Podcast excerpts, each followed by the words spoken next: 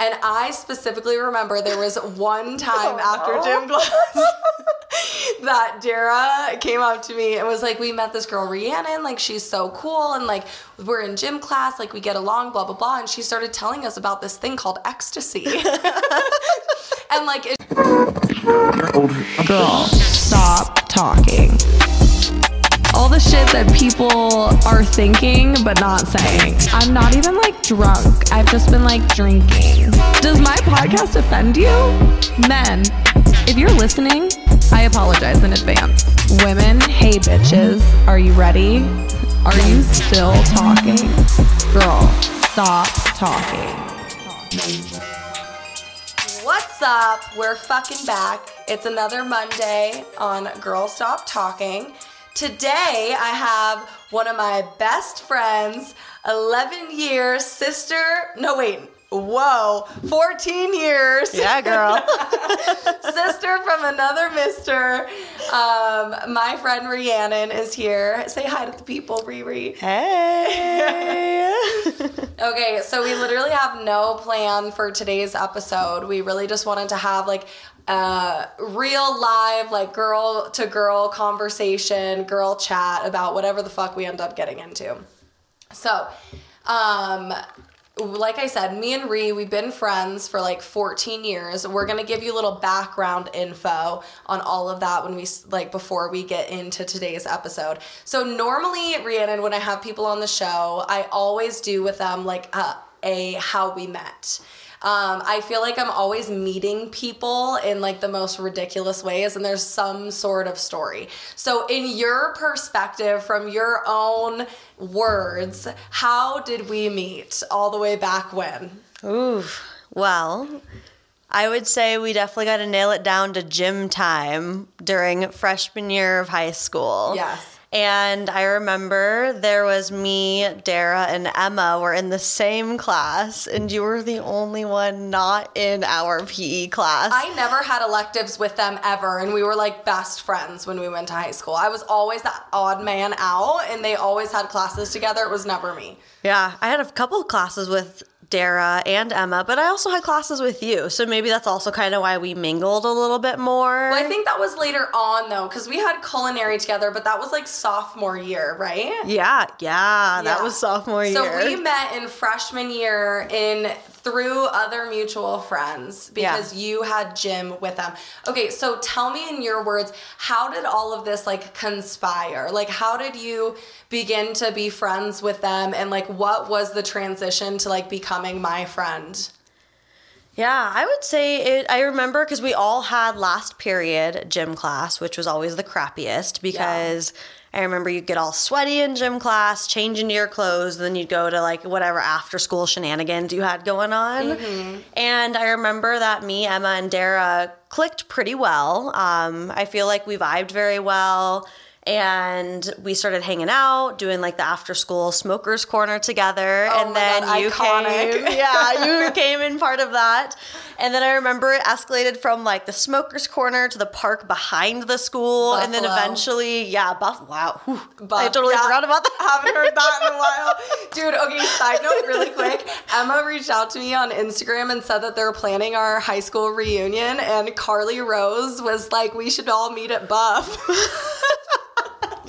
I, I'm not gonna lie, I applied and like put all of my contact information for all of like the high school reunion like literally last weekend because I was like, there's no way I'm gonna miss this. yeah, I know. It's so funny. So anyway, so Buff Buff was like this park behind our school that like once we got kicked out of what we called the smokers corner because people we'd literally meet there every day. People would be smoking like cigarettes, weed, hanging out for like an hour after school. It was like the spot for like the degenerates of the high school. Yeah, and we're like what 14, Yeah. maybe 15 years old at this time. Yeah, we literally got kicked out and then we moved the party to the back of the school, which was the like regular recreational park.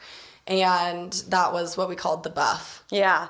And then eventually it went from there to we all started hanging out at the community center on Grover's. Oh my god, so ghetto. And I think that is where most of like the bonding and our I think most of our you know, friendships started to form Yeah. with all of the stuff that we started doing, whether it be, you know, the variety of extracurriculars we took advantage of. Or, Wait, I love this is so funny. This is why I like to like have other people tell the story to see like their perspective before I just like unravel the tea. So you're being like so modest with this conversation. And like I'm okay with sharing because it was something that happened so long ago. But this is so this is my side of the story. So this is how I remember. you were friends with Dara and Emma in the PE class, and I they were like my besties in high school, and we hung out like the Three Musketeers. And I specifically remember there was one oh, time after gym class that Dara came up to me and was like, "We met this girl Rhiannon, like she's so cool, and like we're in gym class, like we get along, blah blah blah." And she started telling us about this thing called ecstasy.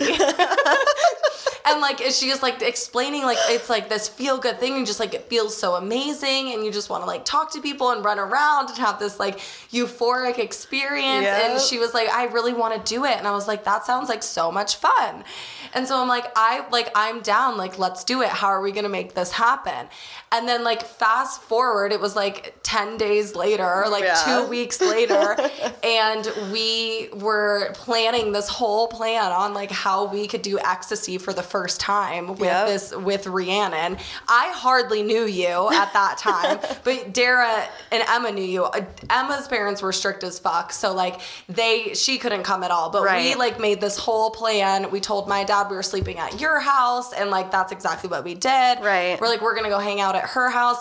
And I so specifically remember literally walking down the street of Union Hills and 7th Street, headed to the community center with an, a, a, a pill of ecstasy in my hand. And everybody, there was like seven of us, like was popping the ecstasy. It was like midday. It wasn't even like nighttime yet. It was probably like, It's probably like 3 p.m. because we got it at 2.30. it was like, yeah, it was like, no, it had to have been a little later, like before evening, I feel like. So maybe like 4 p.m. like rush hour traffic. Yeah, and kinda. we, I, I would just remember like everybody popped their pill, and I was like, I don't know, like I'm nervous. And Rhiannon looked at me, and she's, she's like, seriously, it's fine. It's gonna be so fun. You're gonna have a blast. Just take it. Here, just, put, it in your mouth. My famous line. Just put it in your mouth. It's gonna be okay. Everything will be fine. Just, just put it down your throat. So literally, pop this ecstasy pill, and then there was like 15 of us rolling in a park for the next like 10 hours. The big one. Well, remember Carly was like running around, and all of a sudden she like looks back and she's like, "I just puked," and then starts running again. it was no big deal. So we quite literally bonded over doing drugs together for the first time. Oh god. Yeah, so that was just the whole little backstory of how we met. We basically went into a whole cycle of crazy experiences after that. Um, but you know, we wanted we I wanted to bring her on just to have a best friend friendly conversation. So here we are. Yeah. it's funny because like earlier we were talking about so much stuff that happened as we were like growing up because like I have this new boyfriend and we were sharing some experiences from our past and like one of the how did it even come up with your wrist when Oh, when we were talking about how I broke my wrist. yeah. Oh, because we were talking about because we're going skiing tomorrow, Oh, mm-hmm. and it came up because you were like, "Oh yeah, I've just mostly fall on my hands, and like my wrist is already you know messed up from breaking it previously." and so you were sharing that story with Sky, and just like reflecting back on all of the crazy stuff that we used to do. It's it almost doesn't feel real because I kind of think about like how did we do this being 14, 15, 16 years old where we would somehow get a whole bottle or handle of Captain Morgan and like run around the park with it and It was crazy. I mean, we would have like rolling parties. I was I was literally 14 my freshman year of high school and we were I did ecstasy before I started smoking weed. Like that that was the dynamic of the high school that we went to. yeah, you were I feel like the our the dynamic of our high school was so weird. You were either like really poor or you were like rich. There was really Yeah. no in between. Mm-hmm. And I feel like that caused a lot of chaos. But then, like at that time, I, there's were like this huge, like, in increase of like drug use came from. Yeah, no, definitely. I mean, the pill, the ecstasy pill craze was like popping for sure. I feel like it really like it really hit the scene. That and like chronic. That was like Ah. the first time you would hear of like weed being good. It was like you had to get chronic. What was the name of it? If it wasn't chronic, it was like Reggie. It had like seeds. and- Yeah, it was like Mexican dirt weed. It was so bad. But at that time, like I mean, that was good for what we could get half the time. We were like know. literally like trying to, you know, walking down the street. Do you have a dollar? Trying to get me- weed money together. Oh my god. You know, it's like I feel like I forget some of these things or like block them out of my memory to like we would panhandle all the time. All the like, time. In front of Circle K. I remember I used my dear dad. I used to steal quarters from my dad's change jar to buy them to use for ecstasy. And then once we got into that whole ecstasy thing, we started doing the rave and the rave scene. Yeah. I literally remember that like I got free lunches at school because my mom signed me up for like the free lunch like government program because Yeah. we were poor. And when I moved with my dad, he didn't know that I got free lunches. So he would give me $3 a day to pay for lunch and I would save that to buy drugs to go to the rave on the weekend. That's what I used to do with my dad because he would give me a couple dollars for pizza at school Yeah. and you know probably wouldn't eat or if I did I would just save lunches from previous days. Uh, my mom would give me money usually for like makeup and I would just spend it on ecstasy on the weekends it's, instead. It's fucking crazy. yeah, we made it work though. But I think uh, looking back on it, it opened up our eyes in a in a way that like allowed us to not make a lot of the mistakes that people make when they start utilizing drugs when they're older. You know, Yeah. we we were really like opened up to a lot of things back then, how to be responsible, what you should do, what you shouldn't do. And it, there's a lot of like good takeaways from it. Yeah, I think so too. Like in hindsight, it's like we were definitely doing fucking fucked up crazy shit, but I think we also had friends that we surrounded ourselves with that kind of took those things to the next level. Oh, yeah. So we were kind of like in that middle position where we're like we want to have fun and we want to have experiences like as any teenager, crazy teenager does. Yeah. But like we also saw like the dark side of that of people who like got caught up in doing like really sketchy illegal shit. I mean, drugs are illegal obviously, but like raids and burglaries and stealing alcohol and beer runs and you know fighting and all that shit. Yeah. I totally forgot about. Do, do you remember when we used to have Fight Club? And Oh. the police literally said that we were allowed to have Fight Club as I- long as we had gloves to do it. Yeah, we that would be Friday Fight Club. Yeah. we would literally we put on this Fight Club at this kid Jeremy's house because his parents. I'm pretty sure his parents were drug addicts, so they didn't really have like the emotional capacity to like make proper decisions, but.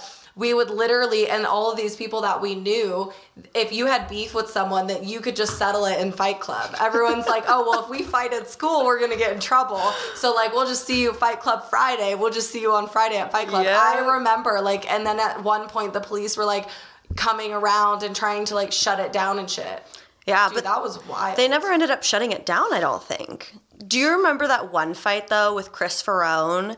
And I can't remember who he was fighting, but it was like one punch and he like knocked this kid's teeth out. hit the floor. Dude, Yeah. he was wild. Rest in peace, Chris. Yeah, that was he that was recent though, right? Yeah, that he passed away. I don't know what the story was, but he Sad. was like he could have been like a professional for sure. Oh, I've seen 100%. some crazy shit from him. Like that shit was wild. Dude, we were so ghetto. Like I The whitest ghetto kids you know. Dude, you can take the girl out of the hood, but you can't you can't take the hood out of the girl, you know what I mean? I think reflecting back to the very small amount of relationships that I even had in high school. During that time when everything, you know, was pretty crazy with like the drug use and, you know, doing things we shouldn't probably have been doing as teenagers. The I would say the first m- person I ever fell in love with was this this guy Micah.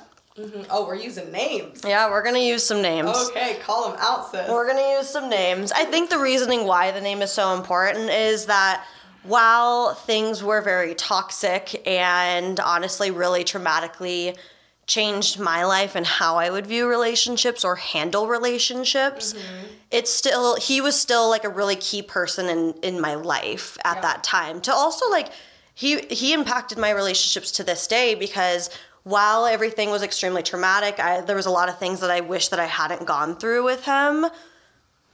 It made me realize that th- those are the things I do not want or will not put up with in my relationships nowadays. And that's also why I've like set these like really high standards because when you've really like lived through some very traumatic things with somebody, you you have to like look at it from two different perspectives. Am I going to allow these things, or am I going to set this stand where the, where this is not okay? Right. And that's where I really I really take a lot because he was this person that I truly felt like I had this connection with, like a really good friend that I could tell all these different things with. I was allowed to be myself with him, but at the same time, like our relationship was built off of a lot of drug use, a mm-hmm. lot of lies, and a lot of manipulation.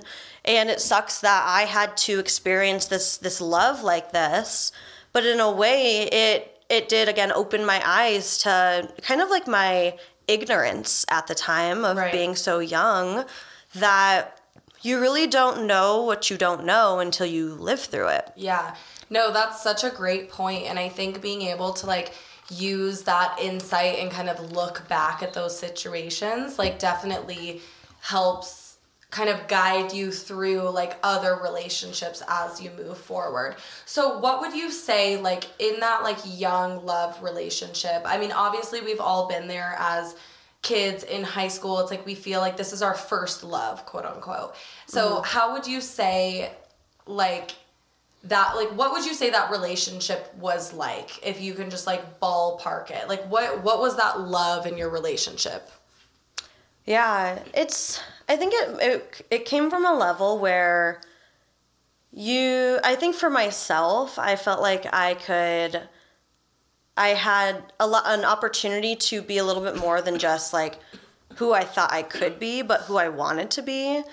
Um, I was able to have like all this fun and share these secrets and have all these laughs with somebody and explore a little bit more of life that I hadn't really experienced yet as a teenager. Um, you know, going off and just you know looking at the stars or just really being able to like share like my fears with somebody or truly be able to like sit there with somebody and just feel like this deep connection that it's not like a something that you can like physically like communicate to somebody but almost like when you just like hug somebody. You can feel the energy. Yeah, and that's what I felt from him. And I think that that's also what made it so hard when things really got bad because I had had felt on this like different level with this person that you know, it, it, it when you think about like your best friend, like that's who this person was to me. Like this mm-hmm. person was going to be there for me and we were going to do all these fun things and experience these different things in life together.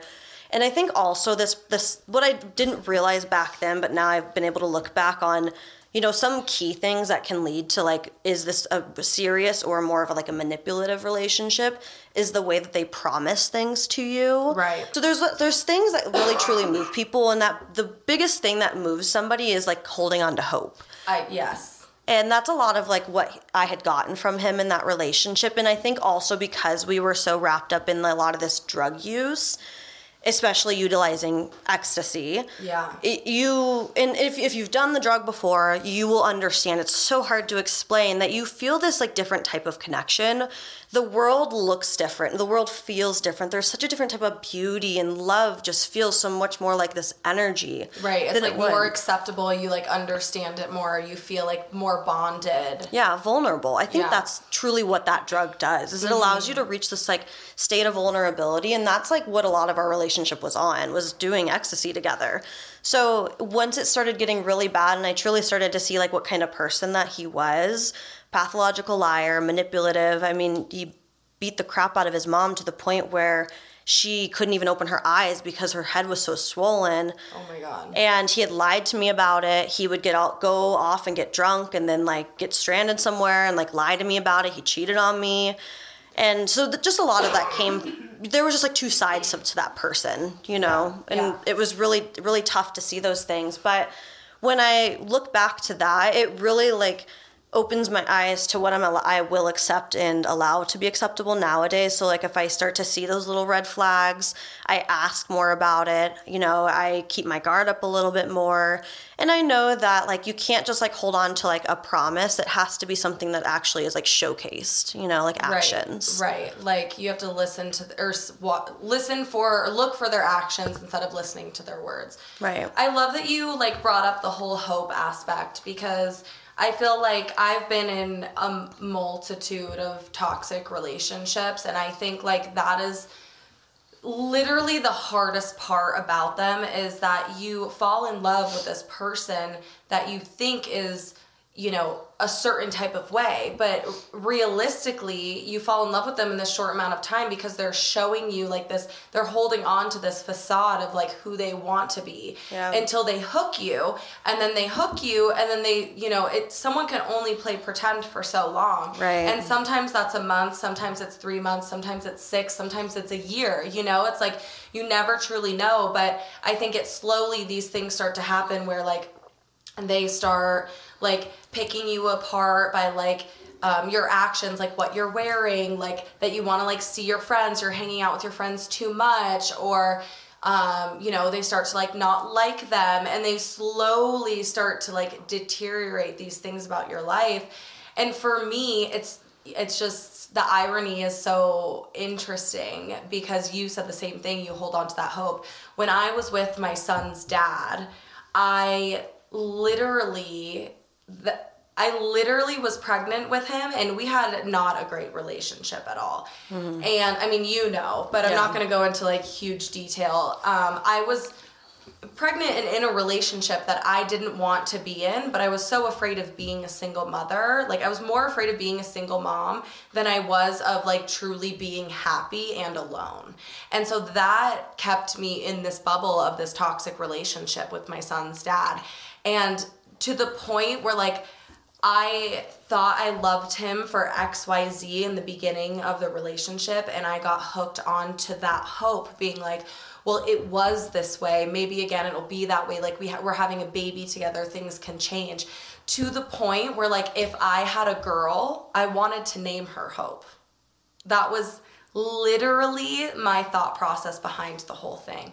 And I remember telling him like if we have a girl I want her name to be Hope because it like seriously meant the word meant so much to me that I was like I hope that this baby will continue to like or will give me the guy that I thought I had in the beginning. Yeah. Because it was so good, you know? Yeah.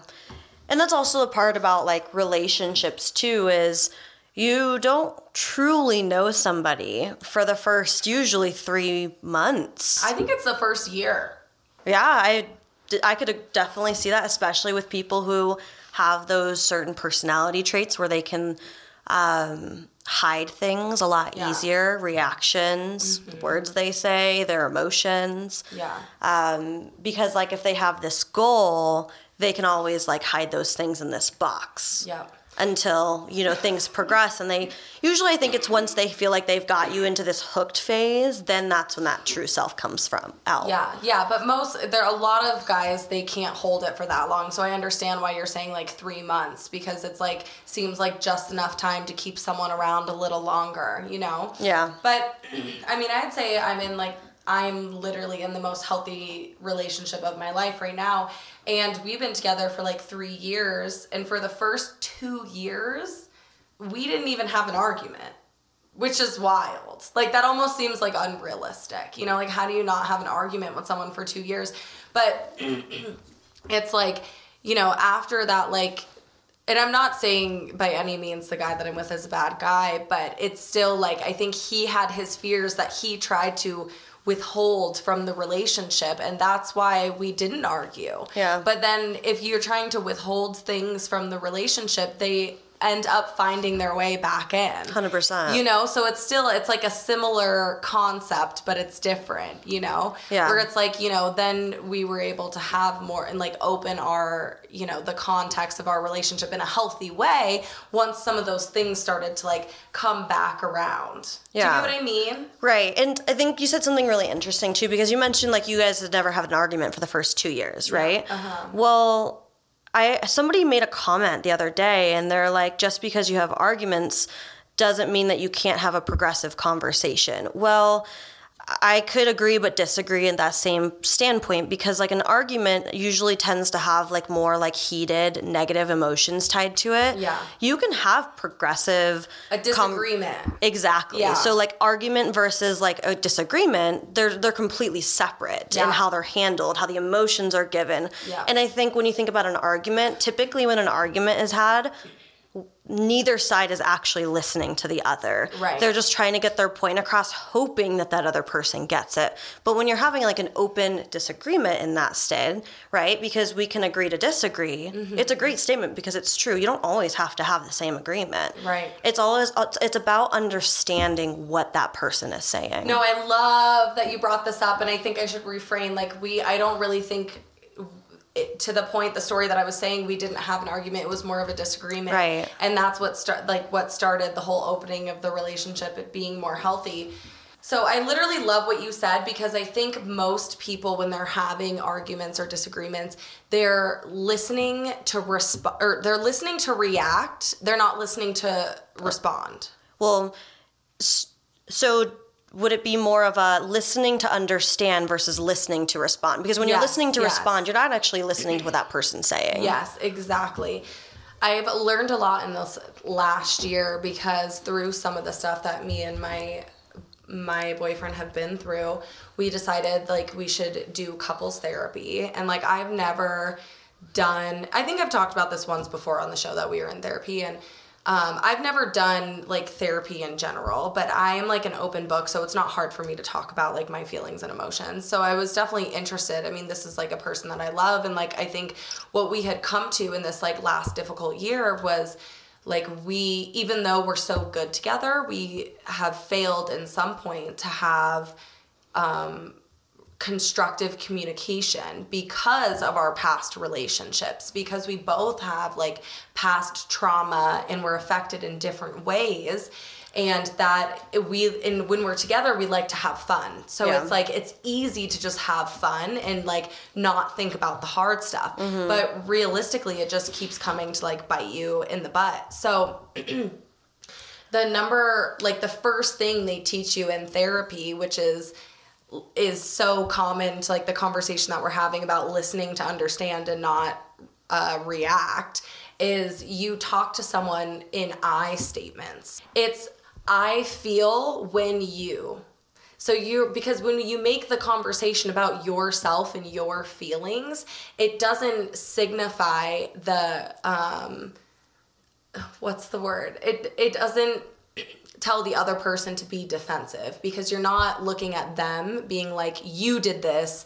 You when you say this you do that blah blah blah. When you talk to someone like that it's automatic defense mode. Yeah. so literally the first thing we learned is like i feel when you. Like it hurts my feelings when you say th- when you respond in this way Yeah. and when you start talking to people like that, it completely changes the narrative of the conversation because you're coming from a place, like you said, of understanding Mm-hmm. and you're not, you know, you're not leaving room for someone to be defensive. Right. What you're doing is you're putting yourself in like this offensive position to because I think as humans, every single person, whenever we feel attacked, Yeah. we all automatically put a defense up. you to explain yourself. Exactly. Yeah. Even if there was no fault, even if that's not what the true intentions was, but like how you like phrase things can change the perspective and change the reaction and also change the willingness for somebody to understand Yep.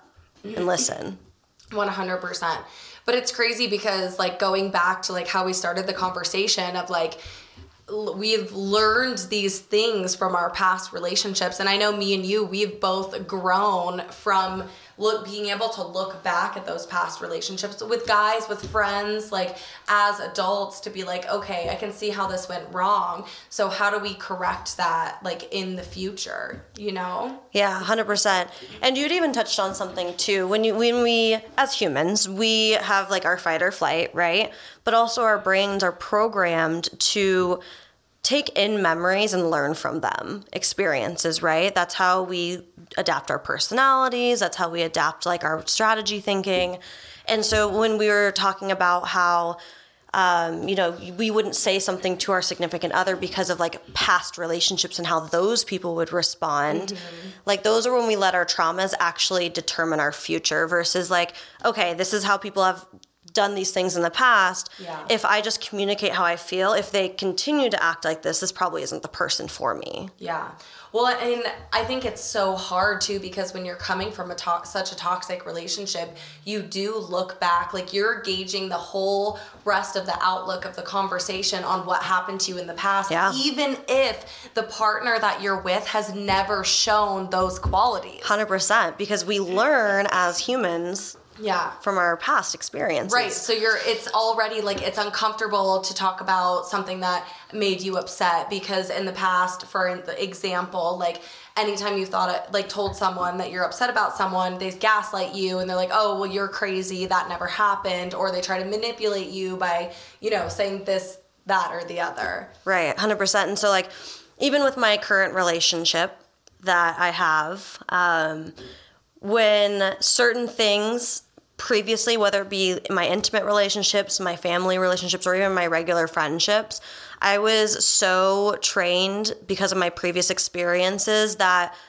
if I felt some way, I wouldn't even say anything because it was always in my head like they're not going to care. It's not going to matter. Yeah. But with this new relationship, I had to reflect on a lot of like how I dealt with my past relationships because of those traumas mm-hmm. and have to say think to myself like I don't want to be like that and if I continue to approach my relationships like that, I'm never going to progress. Yeah. So with my new relationship, it was one of those things where okay, I'm going to keep these these experiences in the back of my head, but I can't let them dictate and stop my new relationships from continuing.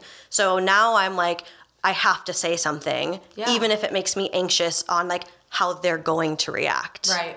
It's crazy. Like once I first got into the relationship that I'm in, I had similar experiences where I was like, well, I don't want to say this, I don't want to say that because he's gonna like make me feel less than, or he's gonna get mad, or he's gonna lash out. And then it almost like, even if it was something that he did that made me annoyed or upset, and I'm just like, wow, like if I say that, it's just gonna be turned back on me. Like I'm the crazy one, I'm the crazy girlfriend, you know? Like that was like the narrative in my head, even though I literally don't do anything that's crazy.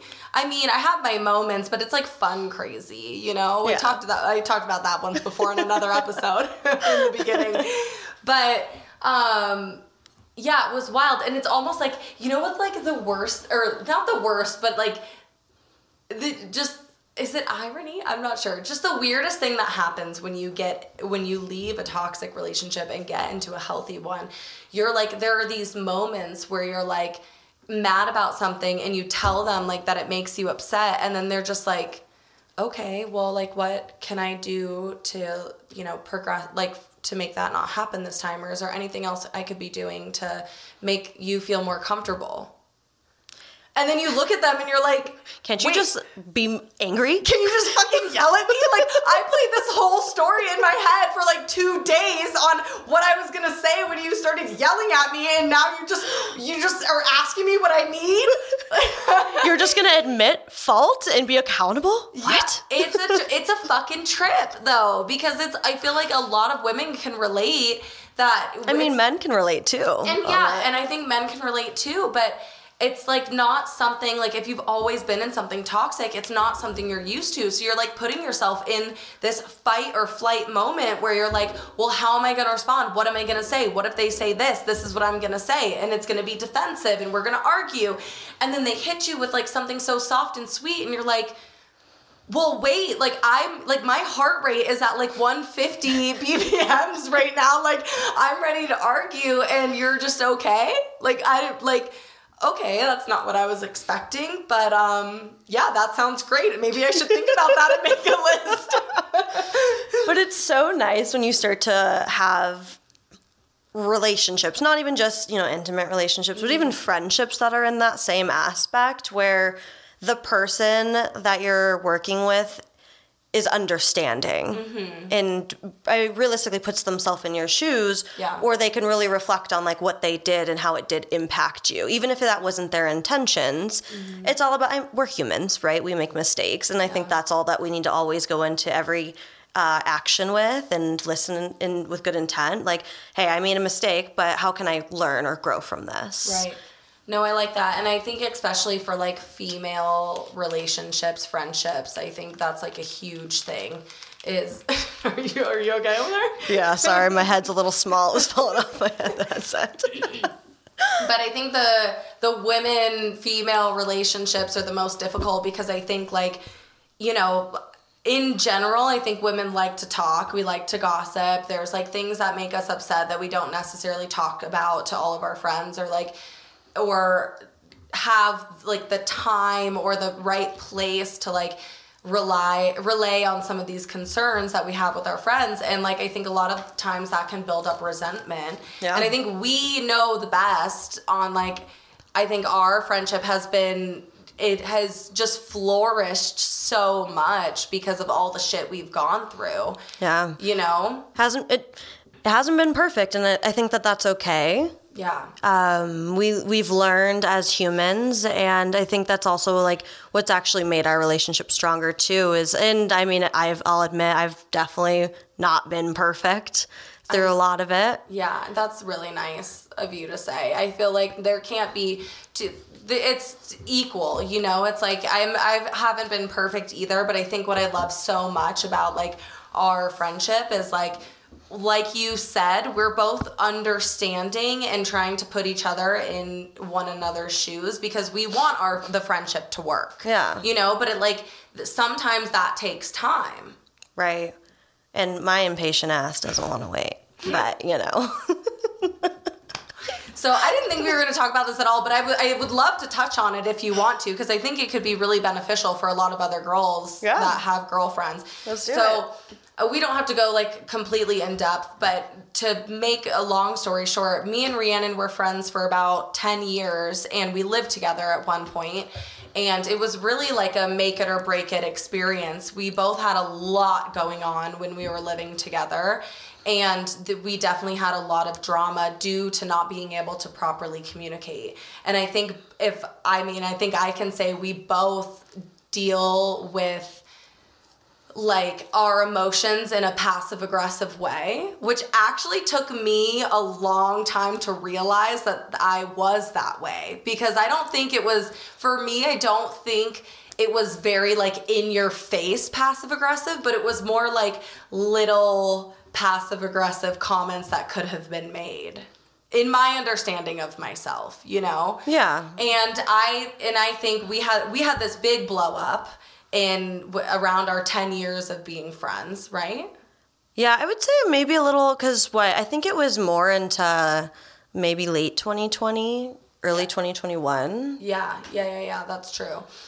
And I, you know, it for me, I mean, I don't know, it's such a weird thing to it's like a weird thing to discuss. What do- do you have anything you you want to say to start the conversation? Yeah, so I think let's take it kind of back to what some of the things that we talked about in the previous part of our conversation. When when you grow up, there's a lot of traumas that Yeah. you pick up from you know just being a person, growing, Childhood, relationships, being yeah. your family, friendships, and those, dating. Those kind of shape the way you deal with other circumstances as you grow as a person. Yeah, and so how I deal with dealt with things as a Mm-hmm. person because of a lot of the trauma taking it back to again like I never felt like people cared a lot of the times if I would say something um it I I came to this this um way that I would deal with things is I had to process them by myself for a long time because at a point in my life I didn't feel like I had a lot of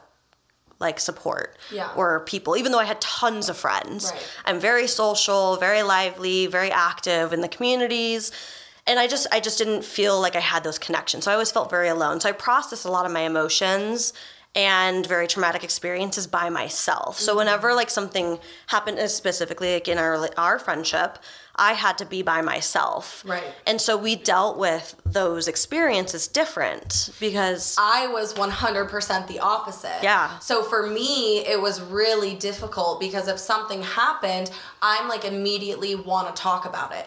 If I didn't talk about it and there was distance created, it would make me so anxious to the point that I was like, always thinking about it, always wanting to have a conversation, but because because you were distant and I wanted to talk, it almost created this like war zone Yeah. of like you felt like you needed space, but I wasn't maybe and I'm speaking openly, so correct me if I'm wrong. I maybe you didn't feel like I was giving you the space. And then mm-hmm. that obviously that caused some more Like turmoil. Yes. And then it would kind of turn into a very like non-functional Yeah. conversation. Yeah. Yeah. It, it made it almost harder to communicate because, again, we're humans. We do a lot more things that are emotionally driven than they are logically driven. Yeah. And so when emotions take over, that's when things can get more chaotic. And Mm-hmm. especially because, again, we were going through a lot of traumatic things at those time frames. Just in regular life, not even like with friendship. But yes. Right. Yeah.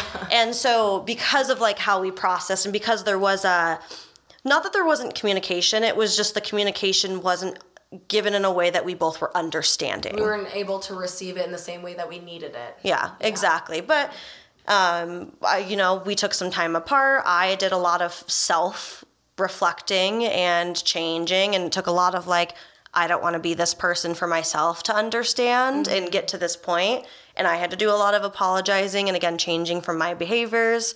And I think that we've come to a really great pers- uh, balance of what we couldn't deal with in the past. Yeah.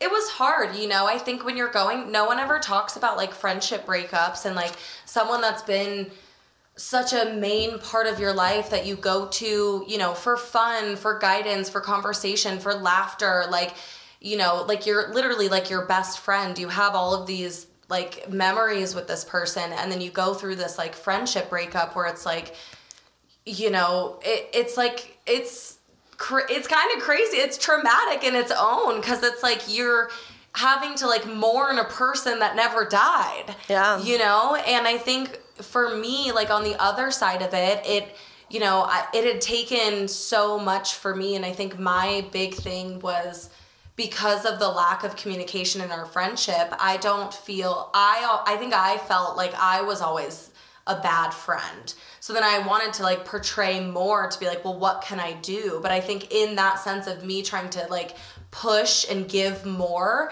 for someone like you that you felt like you needed to deal with these on like these things on your own, like almost a, an avoidant attachment style. Yeah. It was like almost overwhelming. Like I told this person I needed space, she's not giving me the space type of thing. So that's what created the conflict it, that's and that's how I've worked it around in my brain, you know. Yeah. And I think for me, because I like, it was hard for me to understand like what was really going on like in your head from like your shoes and your perspective.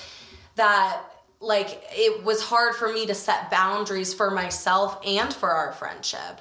So like I was trying to give, give, give, but not setting boundaries on maybe like what I deserved as a friend. And I think when everything really like blew up, it was like I really was to the point where I was like, dude, no. Like I these things like it's not fair t- to this and to our friendship, you know? Yeah, we all have different needs and what we Yes. expect. And I think that's okay to have different expectations and needs. You just, Yeah. we just we just have to communicate them in a way. but when they're not being communicated that's when like this like the blow up the friendship breakup happens and like like i said i feel like these things aren't talked about enough you know it's like especially for women like Yeah. people are like you just get bitter you get resentful like you talk about it with your other friends but you don't have those like most two friends aren't willing to have that genuine conversation of like what could we both be doing better to like make this friendship work because I love you and I don't see foresee like my life without you as my friend in it, you know? And that's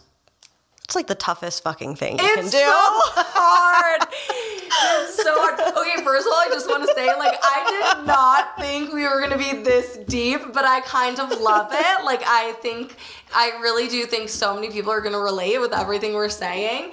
But it is. It's so hard, and we weren't friends for like two years. We Yeah. had like no no communication for two years. No, I think it's. I think what made it tough is because we all have like very similar friends, Right. So we would always see each other out, but we'd be be cordial and Yeah. you know, Yeah, I think like in those scenarios, if you have those friendship breakups, like we could do a whole fucking episode on this. But like I think like if you genuinely love the person and want that person to be in your life, like you can't come at it in a way where you are going to create more drama. You have to strictly come at it from not an emotional stance. It has to be just love. Like, Yeah. you know, this I I want this person to be my friend. Eventually we're going to be friends and if I see them, I'm not going to change who I am just because we're arguing. And I think that was like the biggest like the biggest thing in our friendship It's like I knew we weren't not ever going to be friends again. Like I was just like, you know, there were some things that I needed to do for myself. There were things you needed to do for yourself, and I'm like th- there is going to be a point in time where we mend this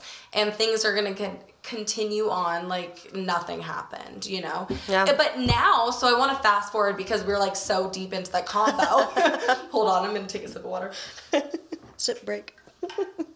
But now I feel like I think it's like helped us and shaped our friendship in so many ways because we've we've endured conflicting conversations since we've bec- like been back and hanging out and doing all the friend things. And we have handled it in like such an appropriate adult way it's crazy you like complete like zero to a hundred there's no like not talking there's no pushing the conversation it's more like I think this came off wrong. I you know, I, I don't think we should have a text conversation. Like, do you have time later so we can talk about it? Like Yeah. I'd love to talk to you on the phone. And even those phone conversations are like, okay, like this was not my intention, but I can understand why you feel this way. Like that it's literally been it's like night and day. It's insane to me. And I, that's the one thing that you have to really do when approaching all. I think um, not just like relationships, but all situations is Yeah. truly like, admi- you know, recognizing whatever happened. Hey, you know, you might have felt this way, and admitting maybe like this wasn't your intention or this is what I was meaning to do. But it's always about like acknowledging how that person felt. Yes, yes. And like like not being defensive and trying to understand why, the why. Like what made the conversation uncomfortable for both people? What was the why? Why do you feel the way you feel? Excuse me. And getting that person to understand why you felt that way. But it really takes two people. It takes two people wanting to make it work and really like being open to being uncomfortable Yeah. and understanding the person from their perspective.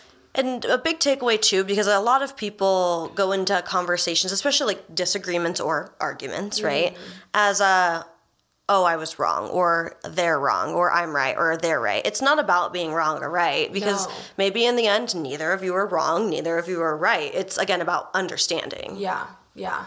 No, I think that's a huge point. It's literally, I feel like you can, if there's a disagreement, I feel like both parties can always apologize for something they said that was wrong. Because you think of it and it's like, and like you said, it's not about being right or wrong, it's about the understanding. But like when two people have two different point of views, you get heated about that. Like sometimes you get into your emotions mm-hmm. and you say things that you don't mean or that are taken the wrong way. Like I think a part of like coming to this understanding is being able to admit that you're not right you know? And it's not even about like saying sorry. It's about just being like okay like Maybe I did say something that had made you feel this way. yeah or maybe that was passive aggressive or maybe it was defensive or it's really be- about being self-aware and like understanding both sides. Because there's always two sides to every story. I mean two people are gonna three sides. Yeah, Your the- side, their side, and, and the, truth. yeah. Yeah. No i think that's great. It is. You gotta listen you want to be a decent person you gotta be a decent person okay you can't just be all up in your own shit all the time Yeah. And I think there's a there's a lot of people that I have come into you know, contact, I guess I could put it in that perspective that I choose to not allow them into my life because I can see that they can't even be somewhat accountable for Yeah. how they've made others feel. Yeah. Yeah, no, that's true. Once I think once you break through that mold of like being able to undo, understand yourself, being self-aware, under like being able to sit there and be like, you know what, maybe I was wrong. Maybe that thing that I said was hurtful, hurtful or maybe it was a little mean, taken or- the wrong way. Even though it wasn't your intention maybe that that's how it made someone else feel. It's about having that self-awareness to be like now you can take that into like these other friendships or people that you meet and you start seeing people for who they actually are not like the facade that they're like trying to present to other people. Mm-hmm. it's pretty crazy. Like y'all need to be in therapy I mean, it's helped me a lot. Like, even though it was it was couples therapy, I feel like I learned so much about myself. And the big question is just continuing to ask yourself questions about like why? Why do you feel that way? Yeah. You know, why is this making you upset? Is What's it, triggering it? yeah, like is it because really because of what they said, or is there something else that happened to you in a different time frame or circumstance that you're Triggered reacting? the emotions, yeah. reactions. It's fucking wild, dude. Life is a trip. It really is. I, but once you understand like how humans work and how we operate, it life definitely becomes easier and Mm-hmm. relationships relationships become easier and they don't feel as draining, Yeah. especially when something doesn't go in the direction that you might expect it to. And when you have boundaries and the self awareness to understand, like, I don't have to put my energy into this conversation or into this person or, you know, into the discussion that's being held. Mm-hmm. Yeah. Dude, okay, I literally thought we were gonna talk shit about guys the whole time, so. but, you know, this was, it was fun. It was more of a real no, which is like a great.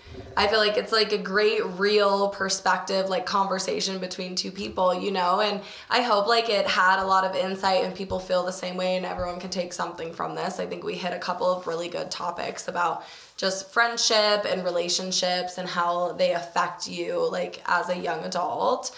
How to handle past trauma, how to look forward from whatever had happened in your life. Yeah, yeah. Um, on this deep ass note, we're gonna leave you guys to reflect. Um, write some notes in your journal and come back next week for I don't know what's gonna happen, but I guess we'll see. Um, if Rhiannon, do you want followers? You want people to follow you? You want to plug your Instagram? Hey, let's do it. So, uh, if you want to follow me and, you know, explore a little bit more of my life, Yes. um, my handle on Instagram is going to be underscore bad girl Riri, girl G U R L, and Riri, R H I R H I. Yeah, so you can follow her on Instagram. She's really hilariously funny. Political jokes, SpongeBob jokes, the whole anywhere in between. um, and yeah, I hope you guys like the episode. And we'll just leave you with that. Until next time, we'll see ya. You want to say bye? Bye. Are you still talking? Girl, stop talking.